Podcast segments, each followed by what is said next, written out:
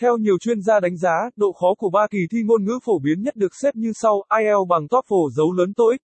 Có thể thấy thực tế IELTS không hề khó hơn nhiều so với các kỳ thi khác. Tuy nhiên, học IELTS vẫn là nỗi lo của nhiều người.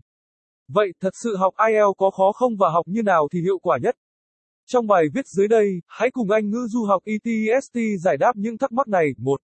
Học IELTS có khó không? 2. Cách học IELTS dễ dàng hơn mà bạn nên biết 3.